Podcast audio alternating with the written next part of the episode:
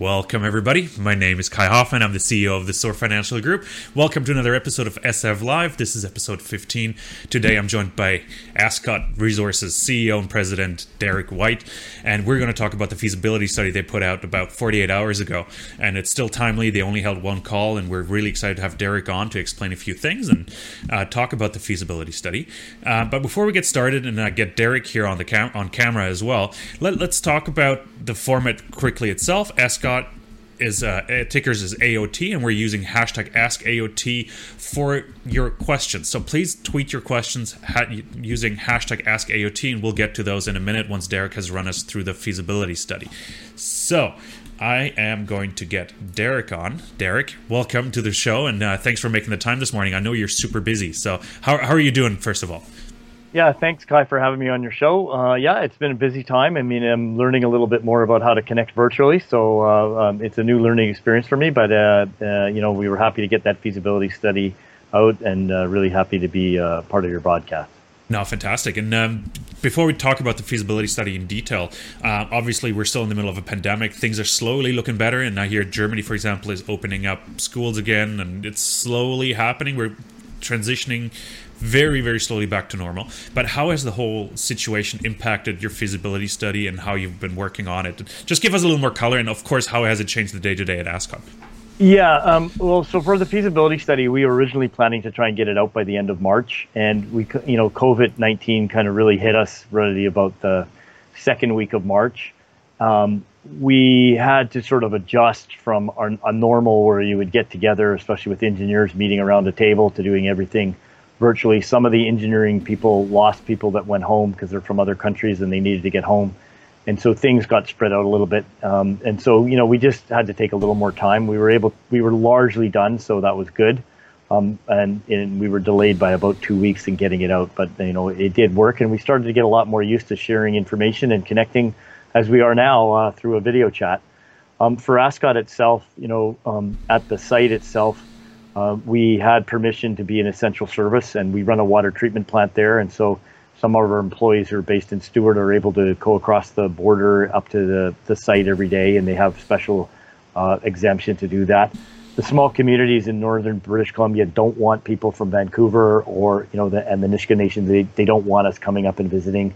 The concerns are obviously if they get a COVID spread there, they just don't have the hospital capacity to deal with it. Um, we have donated a bunch of our hazmat suits and masks and stuff to the community of Stewart so that they can cope a little bit better. But really, it's a it's a, a freeze on any kind of travel into that area. So the people that live there continue to work on things, but um, you know, for us, uh, we we kind of got to just play it by ear. In Canada as a whole, the mining industry has been different in each each province. So some provinces have shut down completely. Others have tried to restrict travel, and others have requested, even inside of Canada, quarantine for 14 days uh, before you can actually go and do things. So, you know, this is evolving.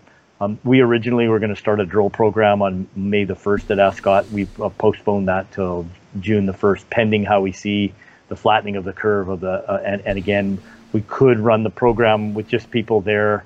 Um, we'd like to have some of our geologists and stuff go up there, but we obviously don't want to have any kind of risk to the community. So it, there has been some changes for sure. No, interesting. And one thing is like if somebody mentioned to me, you can't even travel from Montreal to Val d'Or these days, right? It's oh. all blocked off, for example. So, and you also yeah. want the right people on site as well. It's like it's great having maybe a driller on site, but you want the right people on site as well. That's that's key.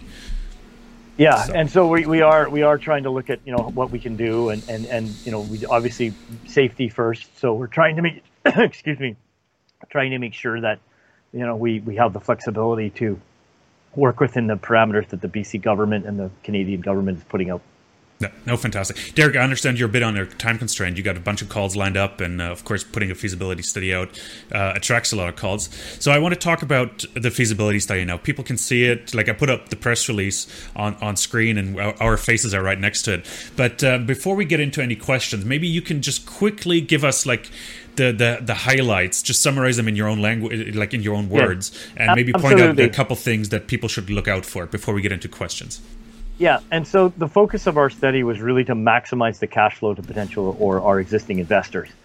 And and so this wasn't about how much gold we could produce or you know i mean although that helps it, it was mostly about how do we maximize the value. And that may be a little bit counterintuitive. So But what the focus really was was get the initial capital as low as possible um, for a reasonable size mine, uh, reduce the operating cost to, to uh, as low as possible because those are the things that really drive the financial metrics, and then try to optimize the maximum amount of production we can, we can get for that.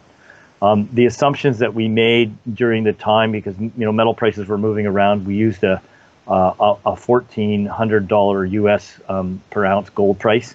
Um, I appreciate that's three hundred dollars, you know, lower than what it is today. But gold prices have been moving around, and usually for uh, independent forty three one hundred ones, they're going to be conservative in their approach. We used a seventeen dollar silver price, but silver really has no impact on this. It doesn't matter if we used a twelve dollar silver price or a twenty dollar silver price it's not really relevant. And that was just because that was an average that the QP had felt comfortable at the time that they were doing a lot of the reserve calculations. And we've used in a Canadian dollar exchange rate of about 0.76, which is, again, a little bit more conservative than where we are now. In general, right now, as a gold producer or as a, in Canada, it's a very, very good time because there's the kind of a trifecta effect, if you like, where you have three major factors happening the gold price rising, um, and especially because of all the printing of money in the United States um, and around the world, not, not, just the United States, you know, Germany, the European Union, a number of places are going to have to print a lot of money. Uh, number two, um, that uh, you're seeing currencies like the Canadian dollar and the Australian dollar become much weaker. Um, energy and uh, oil prices have a major impact on the Canadian dollar, and so we're seeing that weakness. And then finally, you know, very very cheap uh, diesel prices at the moment because you know things are are, are, are, at a low. So, you know, for gold mining companies, it, it is a very good time to be, be a developer or be somebody that's going to come in. The big advantage of being a developer over being a producer is producers to some level have had to shut down and, you know, a lot of their workforce has been sent home and, and some of them are having to deal with liquidity issues. You know, we were lucky that we had done a financing in February just before this all hit. So financially, we're in good shape. We don't have to go out and raise money tomorrow. You know, we, we've got enough to kind of make sure that we're in, in good shape there when we kind of hit the highlights of the feasibility study, we have a resource of about 12.8 million tons, of which about 7.3 is measured and indicated. And in a feasibility study, we can only convert that portion. And we converted that to about 6.2 million tons of reserves and, the, and, and, the, an initial capital roughly of about 100 million US or about 147 million Canadian. Um, the peak uh, production rate that we hit is 180,000 ounces in year two. Um, and because we basically took dilution to, to uh, improve the mining method from a cost and development perspective, we're able to keep a fairly low cost at $769 per ounce all in, which includes all capital royalties. So we're in the top, uh, if you like, um, one uh, the lowest one third of the cash cost curve, which is important for us. At $1,400 gold, um, we have a 51% IRR, which is extremely good for a project, and we're benefiting from the infrastructure that Boliden and Westmin had put in place at this mine, um, and a $340 uh, NPV after tax. At spot prices, that NPV doubles to around 600 million, and the IRR goes to 78%. And so, you know, we have a fairly robust project um, out there and the job is for us is to build on that. It's a great starting. And yes, we, we have some ways and opportunities, I think, that we can increase the production level and improve the cost. But as a starting point, this bodes quite well for us. So at 50,000 feet, if you like, um, you know, we have a very short construction time, a very low capital, um, pretty good looking cash flow, and a low operating cost, and an opportunity to grow quite a bit because we can convert quite a lot of our reserves, uh, sorry, resources into reserves as we go along, and we have the opportunity for much more exploration potential as well. So good starting point, but that's uh, you know a platform to build on. That's fantastic, actually, because uh, as you said, the fifty thousand foot view, and one thing you mentioned is uh, timeline to construction. What, what's the roughly like? Uh, how long will it take to go into production for? And you're pouring on site yeah. as well, so how how long till uh, first pour? Um, so you know that, that that's kind of divided into three parts, um, and i am going to go backwards. So the construction time, because we're not really building, we're more refurbishing, is about 12 months. Um, the mill part of it, which is probably the most complicated part of it, is about 40 weeks, roughly speaking. Um, and then we have to do things for refurbishing the tailings, uh, connecting the power, doing all those things. So uh, roughly about a 12 month period. Now that 12 month period can't start until the Mines Act amendment is, amendment is granted to us. And that amendment process for us is working with the First Nations, the Nisga'a Nation, um, and making sure that they're happy with what's going on. And the regulator's taking about nine months to do that. And we're hoping uh, to make that application this summer. But um, you know, COVID-19 and other factors, we're just not sure how that's going to play out. But that once that is granted, it's a 12-month construction timeframe, which is very, very short because typically these things take two and a half years to three years to get get up and going. Um, the second component of that is the long lead time orders. So we need a sag mill and a ball mill, and they take roughly speaking in normal times eight months to deliver and ship to the port of Stewart. Again, I'm not sure if we're in normal times. We want the motors to come from you know places like Germany, and we want the steel fabrication to come from places probably like China. Um, how how the manufacturing is going on in those two countries is it, it's evolving, and so you know even if we did place that order tomorrow, it's not necessarily that they could produce it and ship it, and so again that that's an evolving thing. So really the front end is really kind of where we're waiting, and we we kind of have to sort of see how that plays out. But once things get back to normal and we're able to do that, you know I think we we have the advantage of having a relatively uh, short construction. It's really a refurbishment plan than a pure construction plan. No, fantastic. It sounds it sounds really good, and uh, I've I've been to site as well. It's been almost two years now, year and a half, two years ago, and uh, as part of the the whole feasibility study, obviously you get Red Mountain included. And correct me if I'm wrong, but you're going to start taking Red Mountain into uh, or start producing from Red Mountain in year three, if I read correctly. Yeah. So the sequencing for us is really to start at Premier and get it going, and we would mine the Big Missouri and Silver Coin first. And what we're doing is optimizing the capital development and you know grade flow to the to the mine.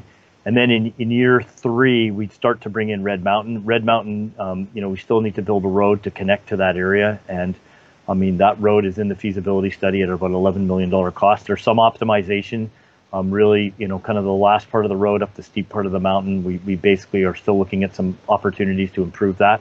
But in, in the basic feasibility study, it's pretty similar to as uh, IDM had laid out in their original feasibility study.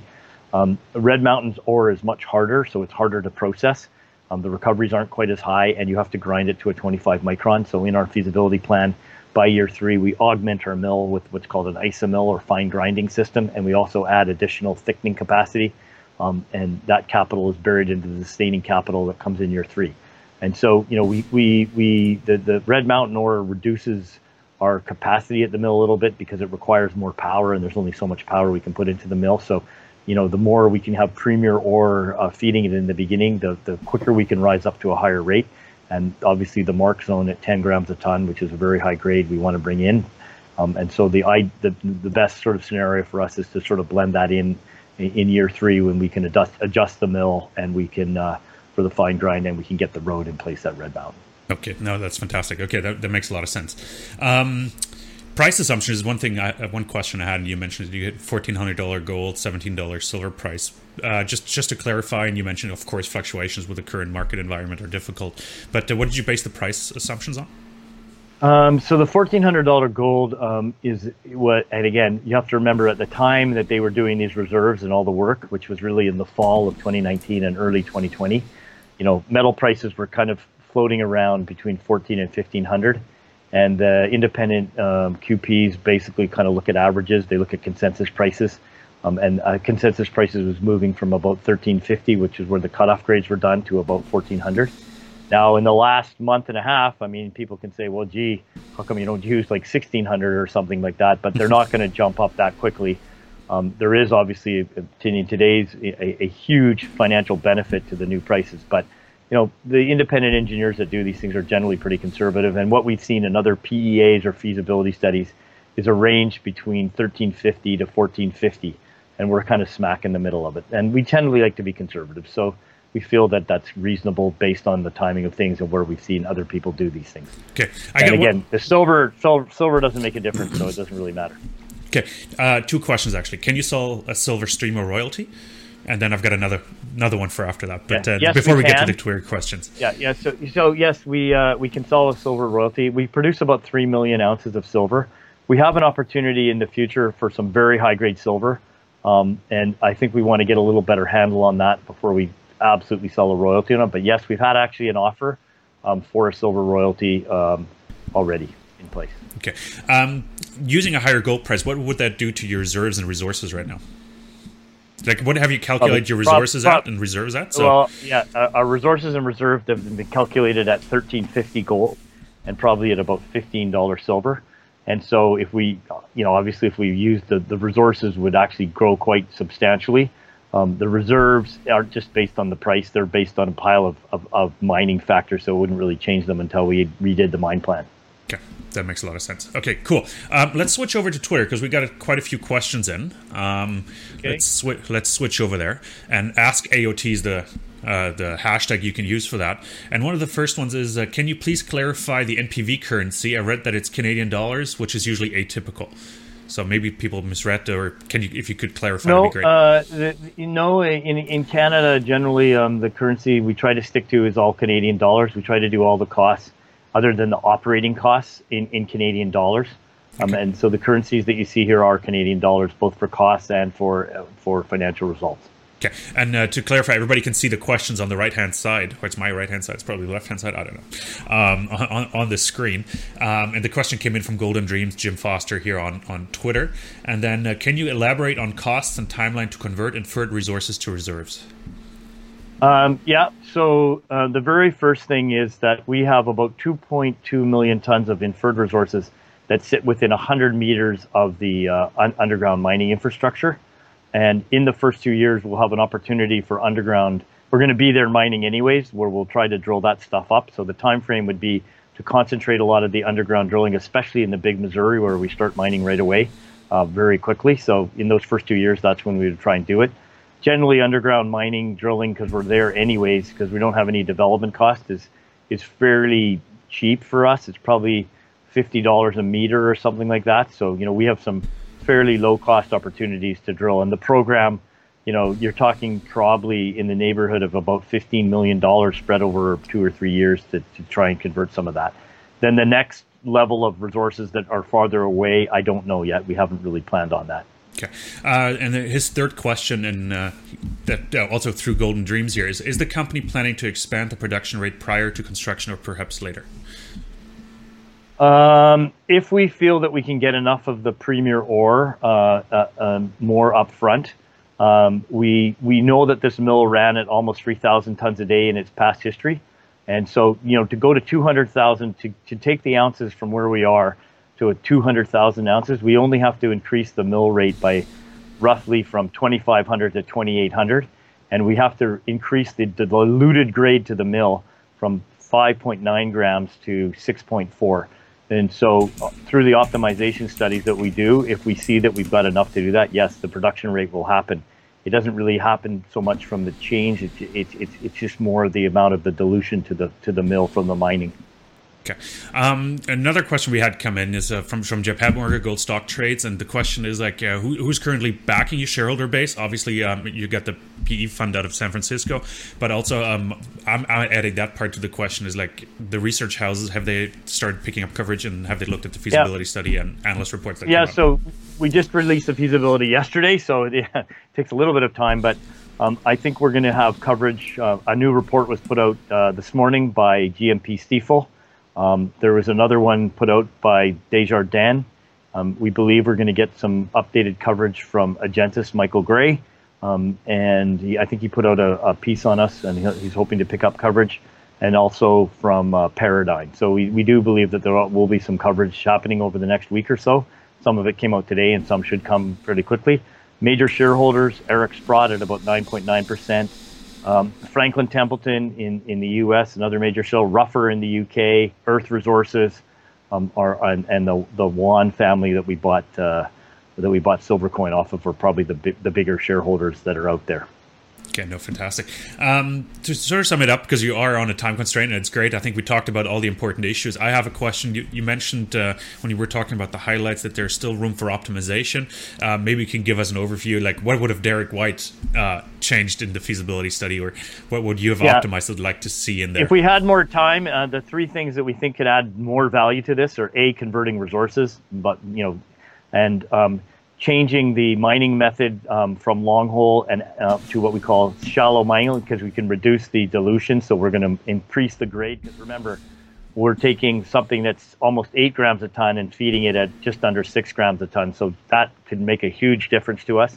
And then finally, optimizing the processing for Red Mountain to a flotation system, we think can reduce capital and operating costs in processing. So those three things have big impacts. It's already a very, very cash flow robust uh, project, but it could be even better. And uh, Derek White and his crew will be working on those things uh, after the call. Awesome. I love referring in third person. I think I met one other one CEO in the industry who always refers to himself in the third person. It always makes me smile. So, um, Derek, really appreciate you coming on. Thanks for taking the time. I know you've been busy. Um, everybody else, thanks for tuning in. Please make sure to subscribe to our YouTube channel. Make sure you turn on the notifications. Follow us on Twitter, Instagram. We're here for you. This is a format for you, for the listeners. Make sure to ask your questions, and we'd be happy to answer them anytime. Derek, thanks so much. Stay safe. Okay. Yep. You too. Take care. Bye bye.